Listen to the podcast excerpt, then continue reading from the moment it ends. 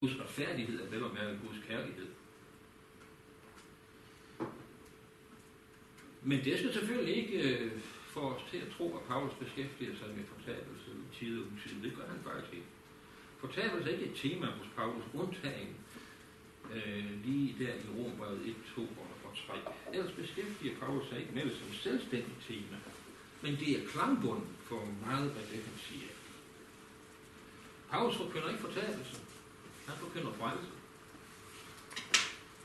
Øh, Paulus vil ikke vise, at Gud straffer, men, Gud, men han vil vise, at Gud er retfærdig og gør den retfærdig, der tror på Jesus. Der er en masse af udtryksformerne, som vi kender fra Jesus, som vi ikke har hos Paulus. Altså det her med råd og tænderskæren og, og øh, øh, dødsrige og helvede og så videre. Ord, ord, som han ikke bruger. Men ikke desto mindre, så er det alligevel det, som, som han taler om øh, ganske ofte, men med andre ord. Han taler om, at øh, de, der ikke tager imod budskabet, vil gå for takt. Øh, står i masser af steder. Han siger i stedet for livsbrevet, at modstanderne ender i fortabelse. Og jeg synes altså ikke, det giver ret god mening at bare sige, at de ender i et uenigt liv, som du siger, Karin. Altså det, det er simpelthen øh, mere alvorligt end som så. Altså. Jeg synes, at du tager luften ud af ballonen ved at bare sige, øh, ved at sige, at det er et uenigt liv. Øh, Paulus er meget mere alvorlig øh, end som så. I 1. Thessaloniker 5.9, der sætter han jo et klart alternativ op mellem Guds vrede og Guds frelse. Mørket står over for lyset, natten over for dagen osv. Og det er altså ikke kun begreber, der handler om jordelivet, hvor vi kan leve egentligt eller uegentligt. Øh, det mener det er, og det er der, jeg mener, du, du, du, du drejer de her tekster til at sige noget andet, end det, som en uvildig læsning øh, tilsiger. Paus øh, taler også om vredens dag, øh, dommens dag som en vredens dag. Så altså min øh, pointe er, at talen om den dobbelte udgang, den er så at sige baggrund for øh, Paulus igen og igen. Han taler om at blive frelst fra vreden. Frelst fra vreden. Og han siger, at spørgsmålet om frelse og tabelse, det afgøres altså af ens forhold til evangeliet om Jesus Kristus. Og det er, det er ikke at lægge en magt, og ligesom at tage magten fra Gud. Det, det, det, det, det, det kan jeg slet ikke øh, forstå, at du kan sige. Men Gud rækker sit tilbud til mennesker. Og spørgsmålet er, afviser de det, eller de tager imod det?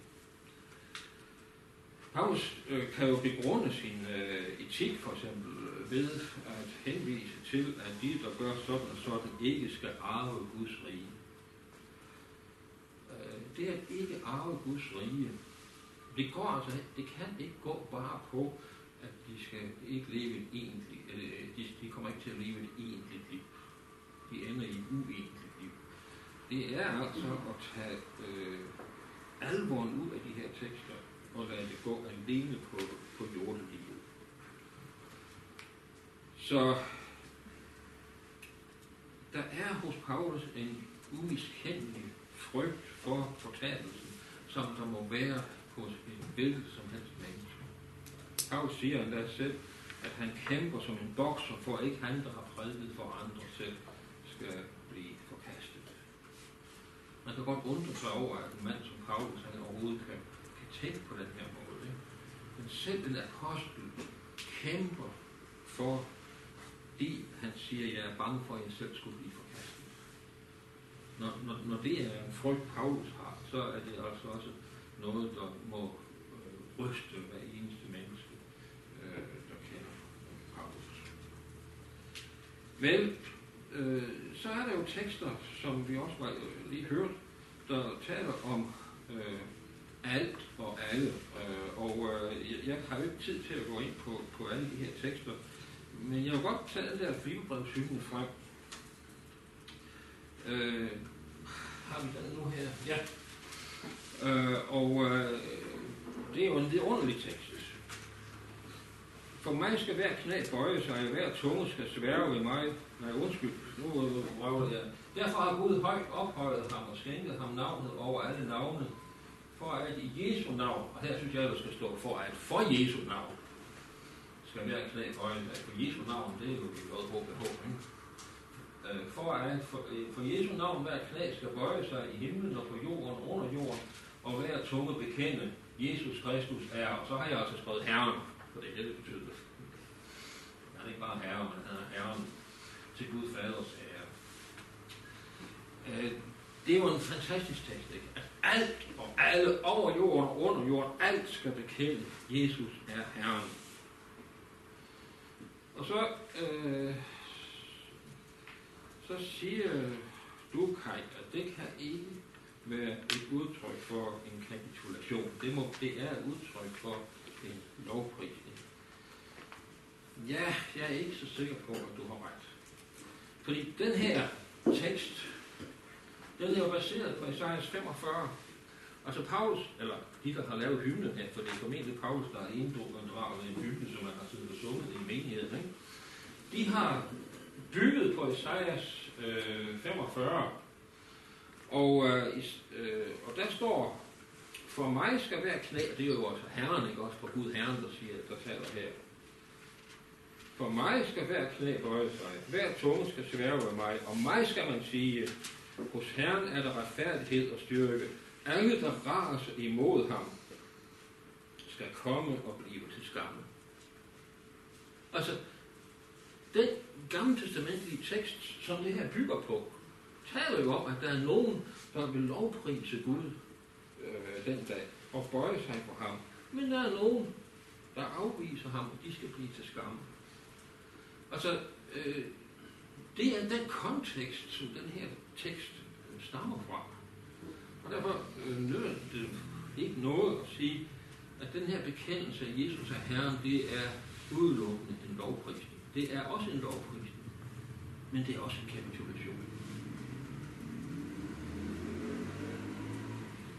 Mange af de her tekster, der handler om, at øh, Gud så skal være alt i alle og, og så videre, de handler jo om, at Gud på et tidspunkt indsætter Jesus som kongen. Det er salme 110, ikke? Herren sagde til min herre, sæt dig ved min højre hånd.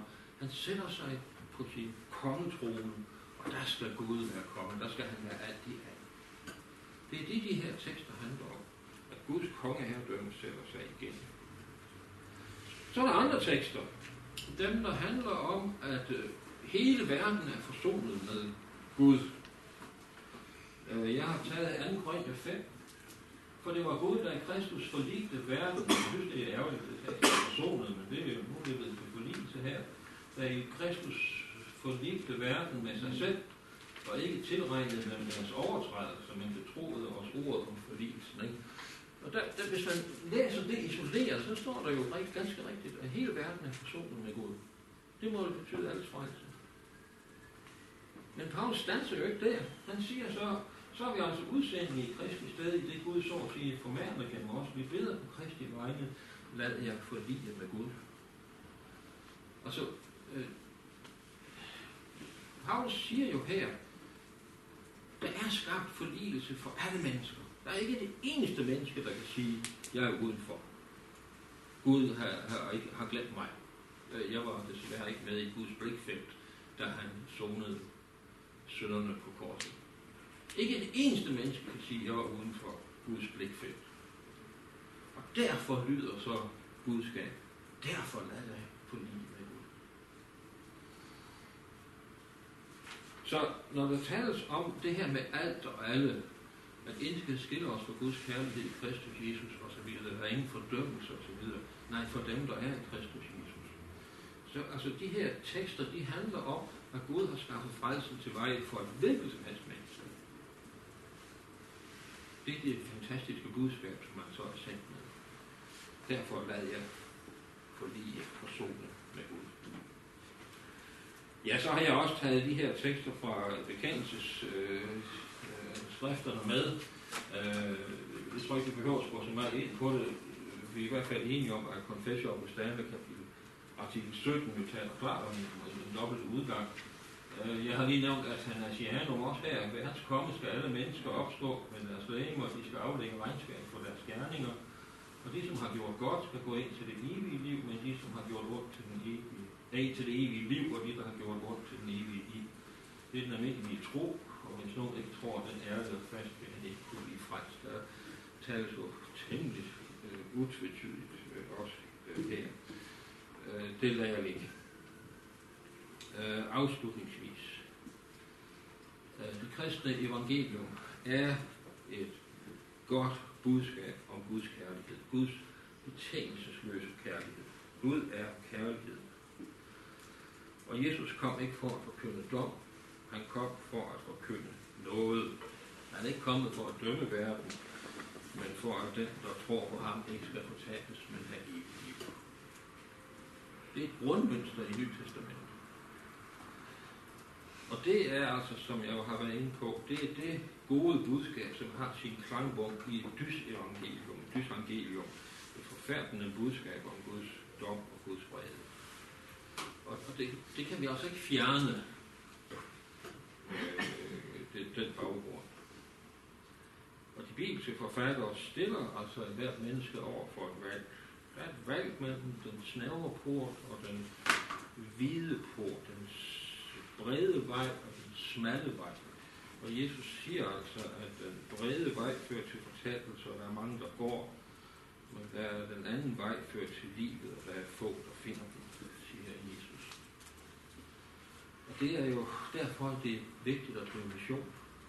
Det der, det egentlig har evighedsbetydning at drive mission. Ikke bare for, at folk får et bedre liv og kommer til at leve egentlig i stedet for uegentligt. Det handler om det evige liv. Ja. Hos Paulus er der så så udsagn om, øh, at alle mennesker, øh, at, at frelsen, så at sige, er universel. Ja, det er. Men det er altså et budskab om, at Jesu kærlighed, Jesu forsonergærning gælder alle. Derfor kaldet til også at tage imod og der er andre udsagn, der handler om, at Gud skal sætte sin kongeherredømme igennem. Og han skal i dag være øh, øh, den evige konge. Så tales der om apokatastasis der i, i, øh, i Apostlenes Gerninger 3. Alle ting skal genoprettes. Ja, øh, det gør der. Øh, men vi skal jo forstå, og, og, og jeg er helt enig i, at det må betyde, at vi har en skabelse, vi har et syndefald, så en ny himmel og en ny jord. Og der er jo ikke nogen steder, hvor det forkyndes mere klart end i åbenbaringsbogen. Hen i slutningen af åbenbaringsbogen, 21 og 22, tales jo vidunderligt om den nye himmel og den nye jord. Men det betyder jo ikke en fornemmelse af svoglsøen, som der jo så hedder der. Det er jo ikke sådan, at fordi der kommer en ny jord, og der, og, og der kommer en form for apokatastasis, en ny jord, en ny himmel og en ny jord, at så findes der ingen svovlsø. Sådan argumenteres der jo ikke i åbenbaringsbogen. Tværtimod. Så selve ordet apokatastasis der i, i Apostlenes Gerninger 3, øh, det øh, kan ikke være et belæg for øh, alles frelse isoleret betragtet.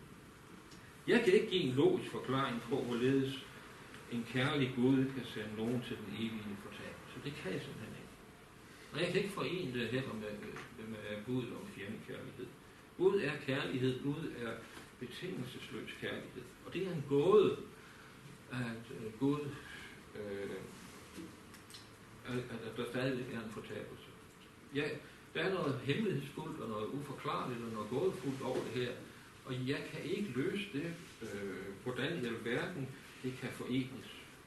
Men jeg vil altså sige, at det er jo ikke os, der skal definere Guds kærlighed. Det er ikke os, der skal definere, hvad Gud kan og ikke kan i sin kærlighed. Vi er nødt til at knytte os til de bibelske skrifter og se, hvad siger de? Gud er Gud, og vi skal ikke bestemme, hvad Gud kan foretage sig. Det er ikke øh, op til os og til at bestemme, hvad Gud kan tillade sig at gøre. Og jeg siger det jo med bævende her, for jeg synes, det er svært at forstå, hvordan øh, budskabet om Guds kærlighed kan forenes med, øh, at han afviser nogen på så forfærdelig måde. Jeg kan, jeg, det er en logisk øh, problem, det er det. Men Bibelen løser jo ikke det problem ved så at sige, at der er slet ikke en evig fortabelse. Kærlighed kan jo ikke trives med tvang.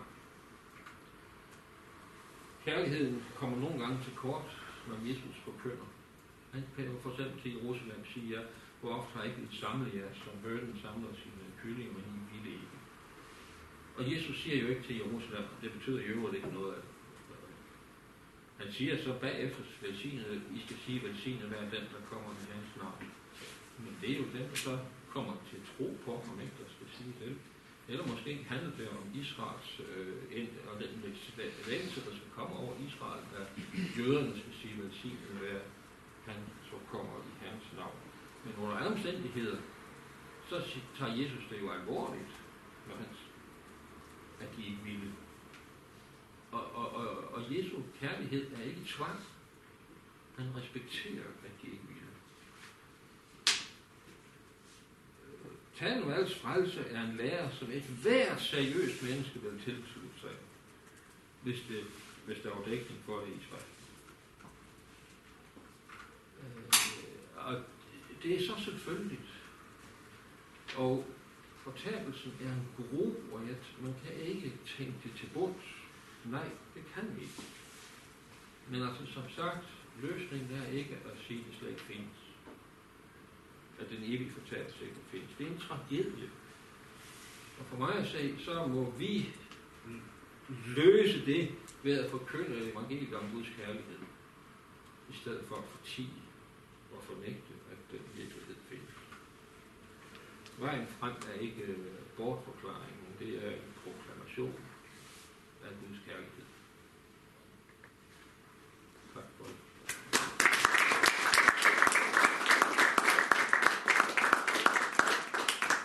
Mange tak for det, Peter. Nu er vi ved at nå til pausen, og jeg skal lige høre, Christian, skal vi rykke starten igen, så vi begynder 20 år i stedet for halv, så vi holder fast i kvarters pause, eller skal vi bare give 10? Nej, lad os sige 20 år. Til 20 år, ja. og så ses vi heroppe igen, hvor der er mulighed for at stille spørgsmål.